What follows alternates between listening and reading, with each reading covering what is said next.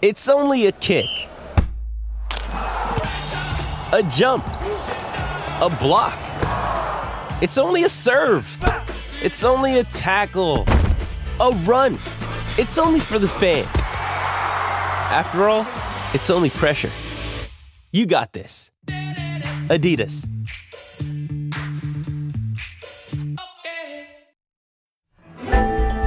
Welcome to the Mike Smith Show podcast. This is your one stop shop for all the latest happenings in BC. From breaking news and developing stories to giving the big headlines a closer look, the Mike Smith Show is here to keep you dialed in and up to date. Let's begin.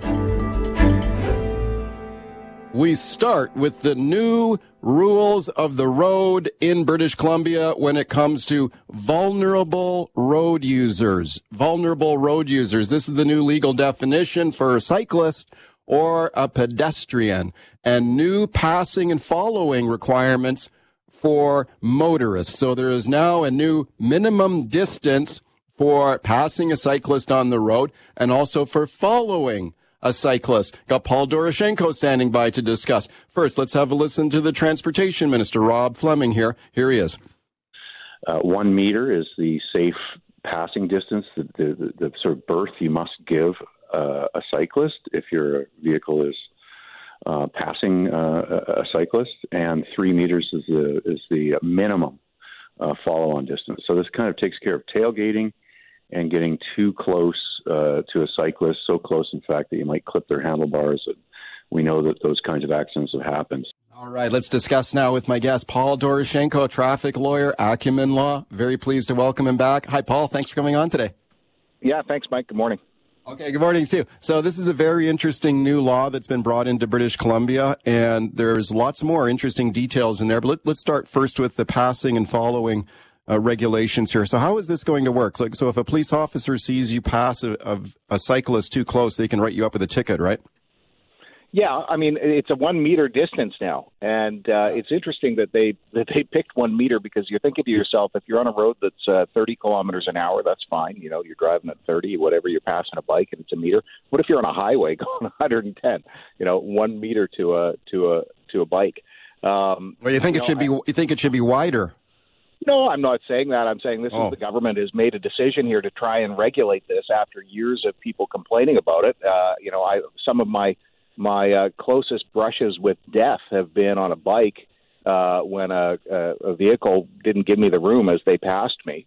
Um, so I, you know, we have a lot of bike lanes now, and it's a lot safer. But you can't always ride in a bike lane, and when you can't ride in a bike lane, uh, you know, you should be safely passed. And I think that's the intention here of the legislation. So you can't go past them uh, a bike unless you've got at least one meter clearance. Yeah, I wanna... Are the police are going to be out there with tape measures? Uh, am I going to be defending tickets where I'm challenging the police officers' calibration of their measuring tape or their meter stick? I don't know. We'll have to see how that one plays out. One of the things I was wondering about is okay, what if you have a cyclist who is veering a little far left? Like a cyclist is supposed to is supposed to stay close to the curb, right? It's supposed to stay right in the lane. Correct. Supposed to remain to the right. That's correct. Yeah, and then you've yeah. got you know somebody who's swerving down the road, and that does happen. And and uh, it's it's not always easy to to drive your bike per- perfectly. And also, there's obstructions as you're driving too. You're riding your bike, yeah. and you've got to swerve around things. So sure. yes, there is that difficulty there.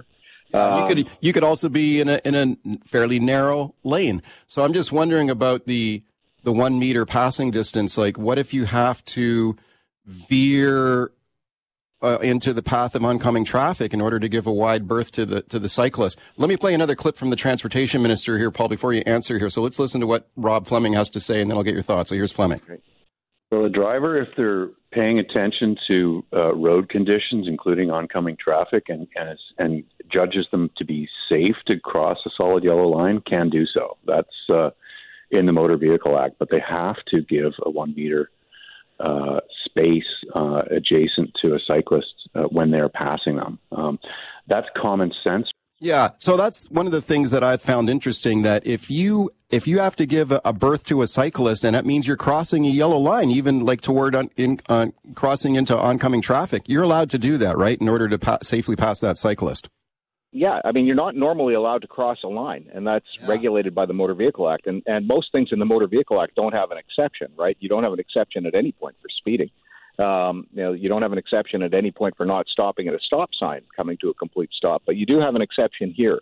And sort of the perfect example is right in front of my office. You think of Seventh between uh, basically the Canadian Tire and Main Street there. Uh, it's uh, it's narrow. It's one lane. There's a line down the center of it. Um, occasionally, if you're on a bike, you have to ride down that street, and it's not unsafe if there's no traffic coming from the other direction to cross over the line to pass. And so the government has written this in. You have an exception uh, where you can cross a line in order to safely pass uh, someone on a on a bicycle. Speaking of Paul Doroshenko about the new rules of the road for passing and following a, a cyclist on the road, and the minister also told me, Paul, that police will be on the lookout for people who pass too quickly or follow too closely on a cyclist. So, and they'll be writing up tickets. So let's have a listen to what he had to say here. This is Rob, uh, BC Transportation Minister Rob Fleming. Let's listen. We're going to step up the enforcement and increase the fines. Uh, we always have to work with the judiciary on what those fines uh, can look like, and some people will feel that uh, they're too low, especially where somebody is clearly uh, driving dangerously and putting somebody else at risk. Uh, but that's uh, something that can be changed over time. But we are going to uh, amend the offense code and make it a lot more expensive for those who are um, taking risks with other people's safety. Okay, I'm not sure if they've amended that code yet, Paul, to increase these fines. Do you know if they have or no? No, they haven't. The uh, okay. the legislation here was just passed. It hasn't even been corrected on the government's website yet. So we've still got the you know just the passed bill, and we're sitting there trying to figure out how it fits into the Motor Vehicle Act and I haven't seen the regulations yet. And of course, a lot of this is is the devil's in the details, right? And the regulations are something that are are uh, are are passed without debate in the uh, in the legislative assembly. It's just the you know governor and council basically signing off on it. Yeah, and do you think that? I mean, he was talking pretty tough there about police cracking down, tougher fines, tougher penalties. Do you think that police will enforce this this law? Oh, they'll enforce it for sure, but I mean, I'll I'll wait and see if we see any uh, actual um, significant enforcement. I mean, traffic enforcement in the province.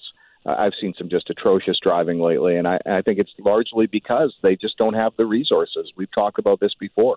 Uh, you know, they they they're concerned about uh, um, the RCMP in Surrey. Uh, Mike Farnworth is because they're worried they're, they won't have human resources to do it. That's really the problem. Uh, dedicated traffic officers before the pandemic we had you know very significant, well-funded uh, uh, groups of police officers doing just traffic enforcement. Now it's basically yeah. general duty officers. Okay, let's also talk about this is a really interesting part of the law too about when it comes to electric assisted bikes. So e-bikes, electric scooters. People have seen these e-scooters flying down the street becoming more and more popular. And you take a look at this new law, the new powers of a police officer here to to seize. You, the police can seize an electric bike or an electric scooter. Is that correct? Uh, yeah, if they have a uh, uh, an inkling, basically that uh, that that bike does not comply with whatever's in the regulations, and we don't even know what are in the regulations yet, um, then they can seize it, uh, and they can seize it. You know, it's supposed to be on reasonable grounds, but I don't know how you're going to challenge it. Um, you know, they haven't they haven't uh, rolled out any any any law that would permit an application for review of the police officer seizing it. Uh, but they can seize it temporarily, it says, but there's no definition of temporarily. Is that six months, a week? Um, and examine it and test it. So, are they going to have now a you know police division where they test to see how many watts your motor is in your electric bike? I don't know. Uh, you know, this kind of uh, seems to be giving them really, really broad powers of search and seizure uh, and it says right in the legislation, and you can't give them any grief as you're doing it. You must yeah. not hinder, interfere, or obstruct a peace officer in these circumstances. And okay. also, what's becoming yeah. unusual is is um, you know if you're on a bike and and you're complying with the law, you don't have to provide a police officer with any personal information. Uh, but if you're pulled over in many circumstances now, and a police officer, you know, believes that you may have committed an offense, you've got to require, you've got to provide all that information, and it's now written into law, just like when you're driving a car. All right. Talking about these new rules of the road for following and passing a cyclist. And Paul and I were just chatting off air there about the one meter for passing a cyclist, three meters for following a cyclist. Paul, I got to think that most people would, if you're following a bike or passing a bike, you would give them a bigger, wider berth than that. Like I, I give cyclists tons of room. I don't want to get anywhere yeah. near them. I'm always terrified that they're going to, you know, make some sudden movement just as I'm passing them yeah. which is why I probably give you know closer to two meters most of the time when possible. But you think about like this three meters behind uh, that you can follow it, and imagine yourself on a bike. You know, put yourself back on seventh there, and you're pedaling like crazy, and you got a dump truck three meters behind you. You know, it's uh, it's kind of like the moment that you regulate something, people will push it to the limit. I mean, most of the time, I think people would probably leave closer to you know, at least five meters. I know I certainly would. Three oh, meters yeah. is not far, right? Like it's right. it's half a car length, basically. Yeah, I think it's uh, sometimes I think it's like they try to legislate some common sense here that people are following these rules already. Okay, let's go to the phone calls. Bill in Victoria. Hi, Bill. Go ahead. Thank you, Mike. Uh, I think another insane thing that the government does, you have to remember. I think it's really, really important that the bikes are on the same road with the drivers that are licensed and trained. These bikes and the people on bikes, as as good as most of them are, are not trained. There's no courses. There's no insurance. There's no nothing. So they can weave in and wave out. They can go through stop signs.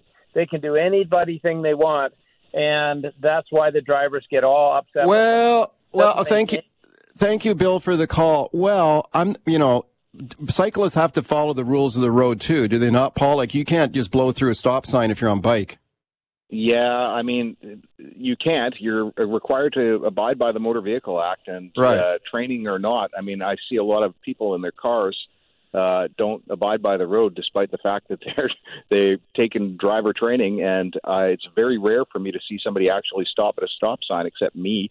Um, and uh, so, uh, you know, the, the, the comments where people, what, what, do you see people do wrong on bikes most of the time? It's usually not coming to a complete stop at a stop sign. Yeah, right. stop sign. They're supposed well, to, though. They're supposed to, though. Every day. Yeah, they are supposed to.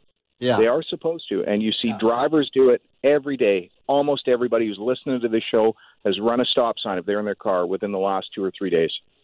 Yeah, you see a lot of those rolling stops for sure. Let's go to Rob in Vancouver. Hi, Rob. Go ahead. Oh, hi, Mike. Um, yeah, back in, uh, I hate to say how long ago, but uh, the very early 90s, I used to be a bicycle courier in Vancouver. This was uh, before faxes were legal documents, so of course, a lot of legal documents got moved around on bicycles. Sure. Uh, not electronic bikes, not bikes with, uh, you know, built in cell phones. We pedaled them and boy, did you get into trouble if you rode on the sidewalk or if you blew a light or anything like that. Uh, a lot of it is the cyclist's fault. I know. Who would you get? Who would you get? This, who would you get in trouble with? Are you saying the police would enforce it? Oh, um, yeah. If you were caught on the sidewalk, bicycles used to have license plates on them in those days uh, for the couriers, and they oh. would write you up right there, and too many tickets, you would be taken to court. Paul Doroshenko, your thoughts? Uh, well, riding on the sidewalk is a problem, and we see no enforcement for it whatsoever. And I see people riding on the sidewalk all over, all the time. Also, riding through crosswalks. You know, you're not allowed to ride on a crosswalk. You're not allowed to ride on a uh, a sidewalk. Those are prohibited, um, and they're still prohibited. And don't do it. Uh, is there enforcement of it? You don't see much. I've never seen any. I've been living here for 23 years. Hey, Paul, thank you for coming on today. I always appreciate it. Yeah, my pleasure.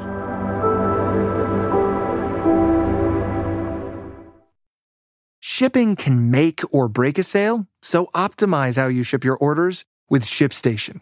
They make it easy to automate and manage orders no matter how big your business grows. And they might even be able to help reduce shipping and warehouse costs. So optimize and keep up your momentum for growth with ShipStation. Sign up for your free 60-day trial now at shipstation.com and use the code POD. That's shipstation.com with the code POD. This episode is brought to you by JLL. Get an insider view into the world of commercial real estate with JLL's podcast, Trends and Insights The Future of Commercial Real Estate. Whether you're curious about making cities more sustainable, the evolution of office space, or AI opportunities, this podcast will help keep you a step ahead. Tune in for candid conversations with business leaders about the biggest trends impacting how we live, work, and play. Subscribe to Trends and Insights now at jll.com slash podcast. Right, let's talk about one of the most uh, controversial housing projects in the city now. It's the Kitsilano Homeless Housing Tower, Arbutus and West 7th. And this is a 13 story tower, 129 units, $64 million. It would provide homes for people who are homeless or at risk of becoming homeless. The government is saying there will, this will be a supportive housing. So people will not be left to their own devices there. They say there will be services for people who live in this development. The uh, lots of opposition to this project in the neighborhood, and the provincial government recently stepped in to pass a bring in a law to block any continuing court battle against it as they try to bring this project to completion. Let's discuss it now with my guest, Karen Finnan. Karen is with the Kitsilano Coalition. Very pleased to welcome Karen. Karen, thanks a lot for coming on today. Thanks for having me, Mike. Yeah, you bet. So first of all, before we get into your, you guys are calling for a review and uh, a review of this whole project here, especially after the BC Housing um, forensic audit that was released. Let me ask you just briefly about the project in the neighborhood. Can you tell me your concerns here with the project generally here? Well, the issue with this project, from the point of view of the Kitsilano Coalition, is that there hasn't been any proper assessment of existing vulnerable populations that live in this neighborhood. There's an elementary school and daycare that is only 17 meters across from the site. Delamont yeah. Park, which is a long-standing toddler park, is another 17 meters in another direction and directly across from the front doors of the proposed project. And on the east side, the project is bordered by the Arbutus Greenway, which um, our seniors use to traverse kits. Yeah, and you're concerned that what there could be more. This could make the neighborhood more dangerous for people there. Well, we've been told right since the outset of the project that the residents that are planned for the site will be the hardest to house. And right. that, that means individuals who have had difficulty maintaining housing elsewhere uh, for any number of reasons, for addiction reasons or not being able to follow the rules. And one of the primary concerns that we have is that uh, there will be a common drug use room on the site. So open drug use will be permitted, and that'll be on the lobby floor, uh, again, 17 meters from where children are going to school. So we feel that uh, while we support supportive housing and social housing at this site, that this is the wrong model to be placed so close to other vulnerable populations. There's also a women's recovery home that's been operating uh, 50 meters away for 60 years, and at the public hearing, Sancta Maria House indicated that they would have to close because having an open common use drug room uh, so close to their women who are trying to achieve recovery from uh, drug abuse is simply incompatible with their operations. Okay, let's talk about some of the concerns here that you have with the uh, approval process here, Karen, and especially after the forensic audit into BC housing, the operations there. Uh, we've seen now the the head of BC Housing has, has stepped aside. The head of the, one of the major housing providers stepped aside allegations of conflict of interest, uh, changing some minutes and deleting text messages over there, an investigation continuing. This is a BC Housing project that we're discussing here, correct? That's correct. And yeah. what's happened with the Seventh and Arbutus site um, is a microcosm of the mismanagement that was uncovered at BC Housing that started right at the top with, as you mentioned, the disgraced former CEO, Shayne Ramsay. So the coalition has made a number of FOI requests over time to try to get some insight into what has been a very opaque process. And some of what we've learned, or in fact the absence of information produced on FOI, is, is of considerable concern and should be of concern to all taxpayers because it impacts on how dollars are spent in this province for low income and supportive housing. So, for example, the 7th and Arbutus project will use a new modular housing uh, construction technology that uses steel boxes that will be fabricated offshore and imported. So the coalition made an FOI request last year to get information and documentation why this kind of construction was chosen and why a company called Nomodic was selected as the designer and the builder. But our FOI request came back with absolutely zero documentation about uh, why this construction was chosen, what the cost benefit analysis was of this versus uh, regular construction, and why this particular designer and builder was selected. So, as you know, the construction wow. cost alone for the project is $64 million.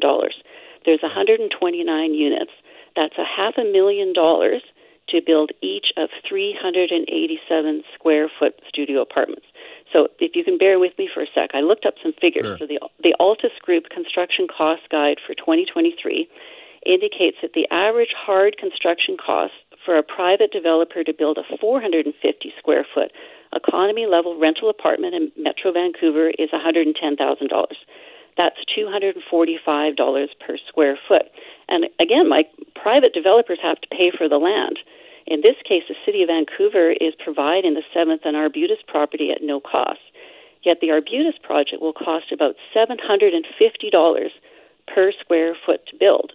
So, why is the government paying three times more to build low income housing than it would cost a private developer to build it? So, that's a great concern. And again, it's not limited to this site, but this site at 7th and Arbutus is illustrative of the problems that we've got with the building of low income and supportive housing in this province.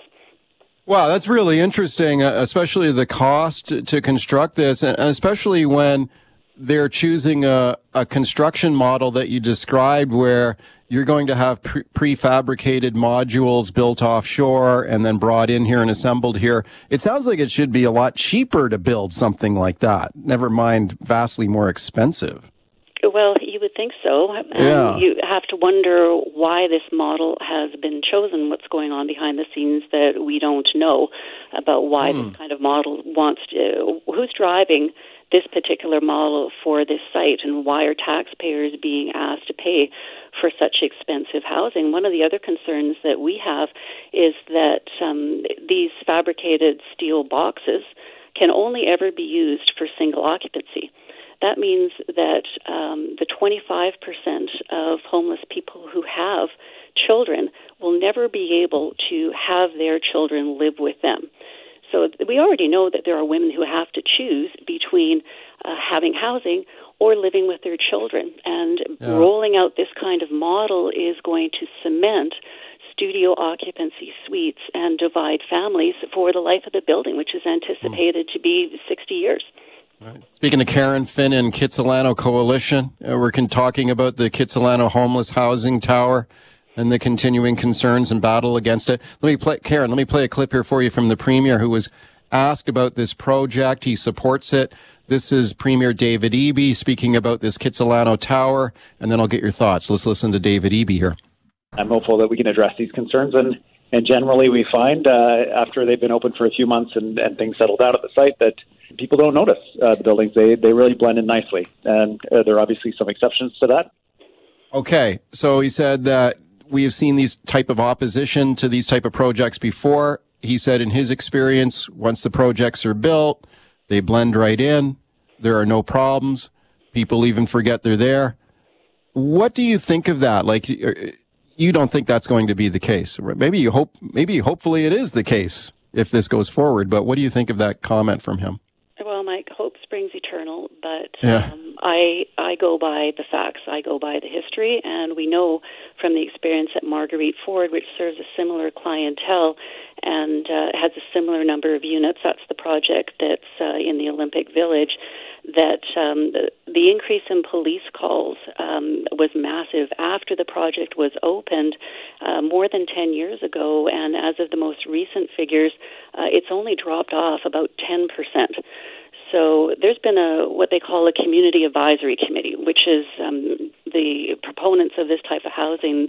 The solution is always, oh, there'll be an advisory committee that will work with the community and will work through these problems. Well, there's been a community advisory committee at Marguerite Ford for over 10 years, and the same problems um, continue to exist there. And uh, I think many people in this city, including myself, know individuals who have simply sold their places and moved from Olympic Village uh, due to the fact that we're building the wrong model of housing and not providing people with supports that will allow them to seek recovery and to integrate properly into neighborhoods. Because isn't isn't right. that what supportive housing is supposed to be for? Is to help yeah. people recover and get on a better path and um, rejoin society.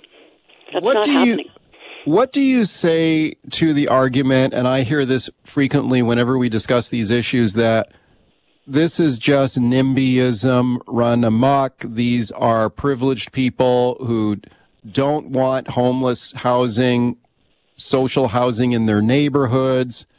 L- just to illustrate what I'm talking about, let me play a clip here for you from a caller here to the show on this topic. So this is a, a caller, a listener to the show who supports the project and listen to how he frames the, the opposition to it. Then I'll get your thoughts. Let's listen the people who are opposed to the project really simply don't want poor people in their neighborhood, but they can't come right out and say that in a city council meeting, so they skirt around the issue and they sugarcoat what they're trying to say, and they just make up phony excuses when you could just tell that they simply don't want homeless people in their neighborhood.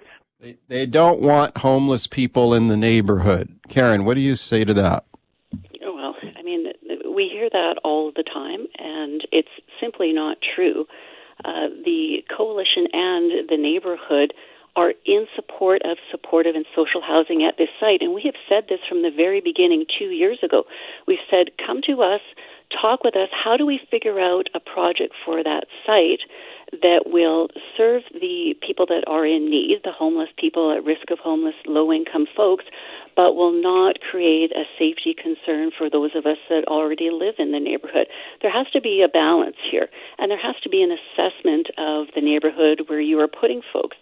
So, what we've argued right from the very beginning is the kind of housing that is successful for people is what's called um, dispersed housing, where you put a smaller number of individuals that are struggling with mental health or addiction issues in a lot of different buildings instead of simply building what amounts to a human warehouse, putting drug vending machines in the lobby and a common use drug room and saying, have at her, I hope you can recover.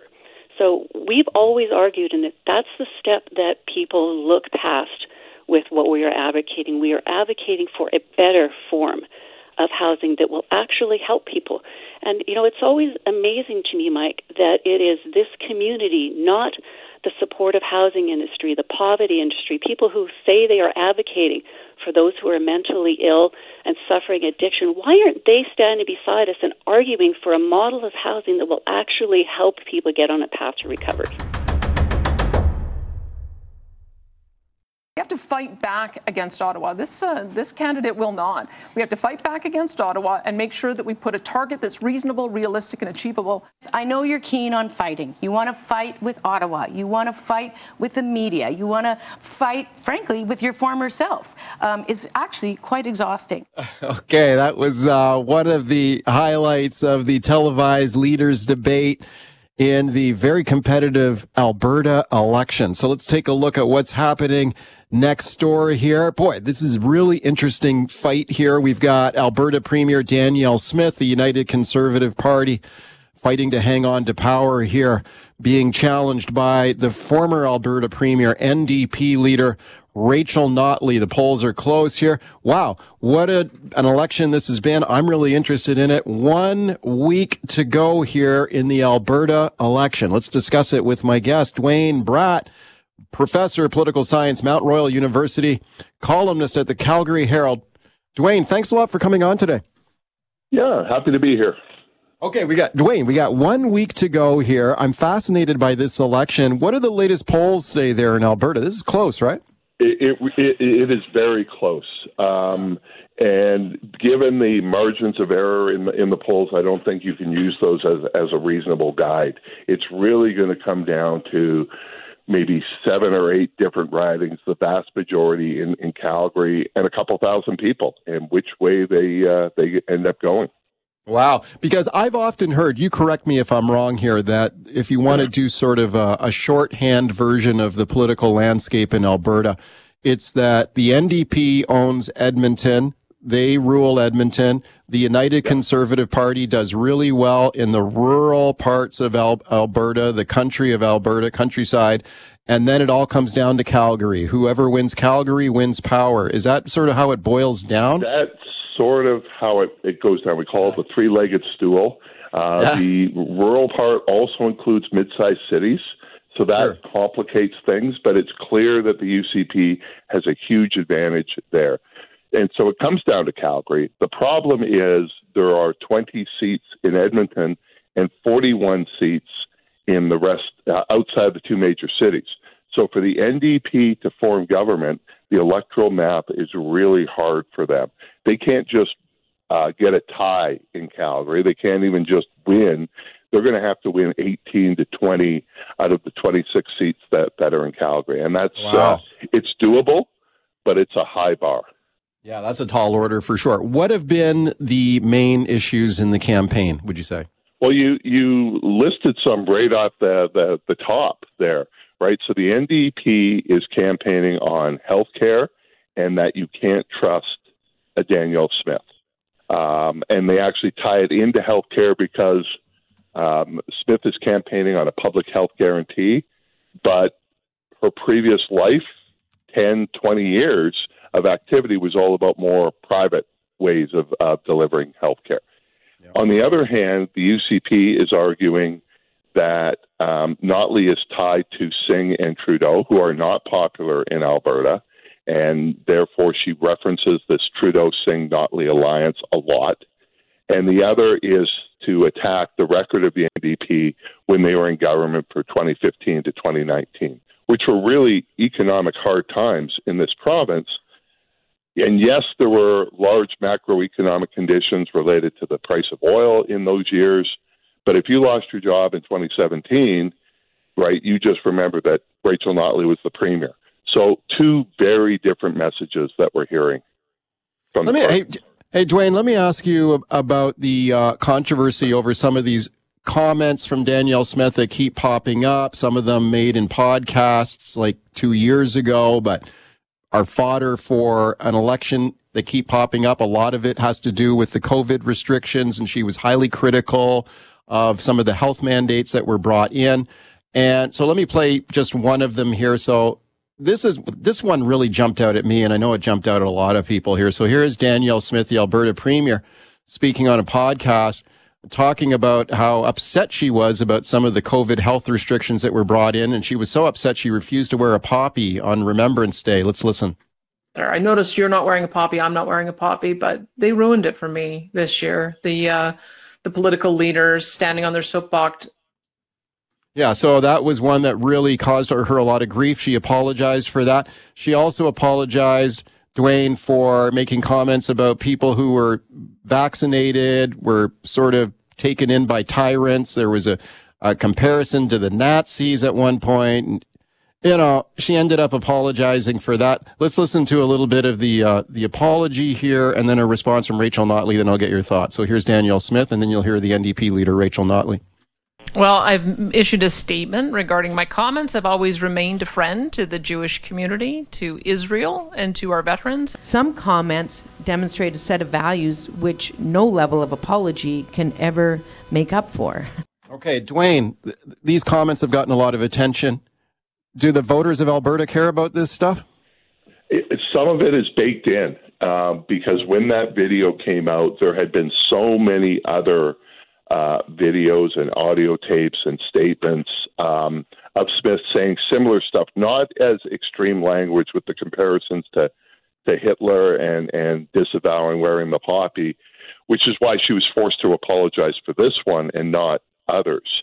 Um, I would also add uh, on Thursday, the morning of the debate last week, a scathing ethics uh, report came out of Danielle yes. Smith, um, where she was found in violation of conflict of interest guidelines for having a phone call with a Calgary pastor by the name of Art Pawlowski, who was facing criminal trials for his behavior at the Coutts blockade. That audio was leaked. That led to an ethics investigation that discovered hours after she um, called Pawlowski, she called Tyler Shandro, the justice minister, to plead for intervention in Pawlowski's case, um, which is totally, totally inappropriate to intervene on specific cases. Shandro, to his credit, said, no, um, there's nothing we could do, and this is an inappropriate phone call. Um, and uh, she, um, Marguerite Trusler, found her in, in violation. Um, so we're not just talking about a tape here. We're talking about an independent officer of the legislature making this determination. I think Right. that really hurt Smith, and I think we're going to hear more about it this week because it seemed to have got lost a bit last week with the uh, with the debate. But it all ties back to COVID policies, right? I found it- I found it, um, was shutting f- down the border over COVID restrictions, and Right. there you have the premier of the province in January of 2023 trying to uh, get the justice minister to stop the charges. I found it quite extraordinary that Alberta's ethics commissioner would release that report right in the middle of an election campaign. What what was up with the decision process yeah, there? and I think it's because the ethics commissioner has very little sanctioning powers. Um, all she can do is raise the alarm. So imagine that this report had actually been held until after the election. I think this way it allows voters to make up their minds. You know, how serious was this? Does this trump other issues and, and factors at play here? Um, we'll we'll have to uh, we'll have to see. But it ties in with that larger narrative that has gone out there uh, about you know who uh, Smith works for and, and on what behalf. Right. Speaking to Duane Bratt, we're talking about the Alberta election campaign. We're in the home stretch here, one week to go. Very close election fight. So I, the one thing that I've wondered about is this stuff about the comments that Danielle Smith had made about COVID restrictions and vaccine mandates and how this is all blowing up on her. The ethics report also related to the COVID restrictions. I'm just wondering, like, for a lot of Alberta voters, as you said, it's kind of baked in now. Maybe a lot of voters are familiar with this stuff and it, and it won't change their vote. Because I wonder if, if Alberta voters care so much about this or do they care about they care about the economy. So let me play another clip here for you from the debate where you've got Danielle Smith versus Rachel Notley here and they're talking about business taxes and un- economic certainty and, and uncertainty in Alberta. Let's have a listen to this exchange and I'll get your thoughts.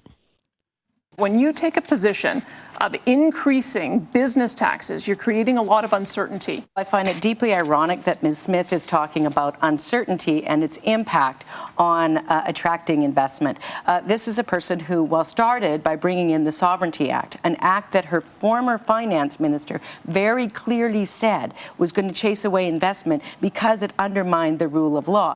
Okay, I thought that was an interesting response from Notley there, but when it comes to the economy and Notley's own record as premier on things like taxation and and the energy economy there in Alberta, how much how big of a factor is that, Duane, would you say in this election? Oh, I mean, it, it, it is a huge factor, and it depends on which way people are, are voting.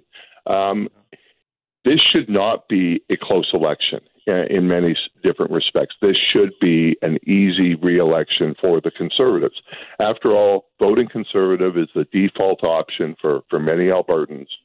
Um, the economy has rebounded uh, to a certain extent. To give you an illustration, uh, in the last budget um, in uh, the spring of 2023, uh, the, the government had $27 billion in renewable uh, royalty revenue. In the um, Notley years, it was as low as five and six billion. Wow! Right? So an increase of twenty billion dollars, you can do a lot with that, and they are. They're they're making all sorts of promises on tax cuts and more spending into education and, and health care. So you put those two things together, and you go, well, why is it a close election? It's a close election because of Danielle Smith, because people are just unsure of what she'll say, what she'll do, who she's beholden to at any particular moment. And that's why it's so close. And that's why you've got ultimately it's going to be people who have voted conservative in Calgary their whole lives. And what do they do? Do they um, say, yeah, but the, the NDP is worse uh, for the oil and gas sector, worse for the government budgets, the economy? Therefore, as much as I dislike what Smith is saying and doing, I'm going to have to vote UCP, vote for the party instead of the leader. Others will say, I'm just going to stay at home. I, I don't like either of these options, and typically that's what cranky conservatives do in in Alberta. Is they simply don't vote. Or three, they go, you know, um, Rachel Notley was dealt a really bad hand. She, her government, in retrospect, doesn't look as bad as as we remembered at the time. Therefore, I'm going to vote NDP. And, and some conservatives, high-profile conservatives, are now calling on other conservatives to lend their vote to the NDP for this election. So, uh, wow. former uh, conservative MPs like like Lee Richardson, former conservative uh, MLAs like Doug Griffiths or Thomas Lukaszuk, former conservative councillor in Calgary and mayoral candidate Jeremy Farkas, are all saying vote for the vote for the NDP. Why is that? Because they're just so opposed to Smith's leadership? Yes. Yes. Okay. Yeah. yeah.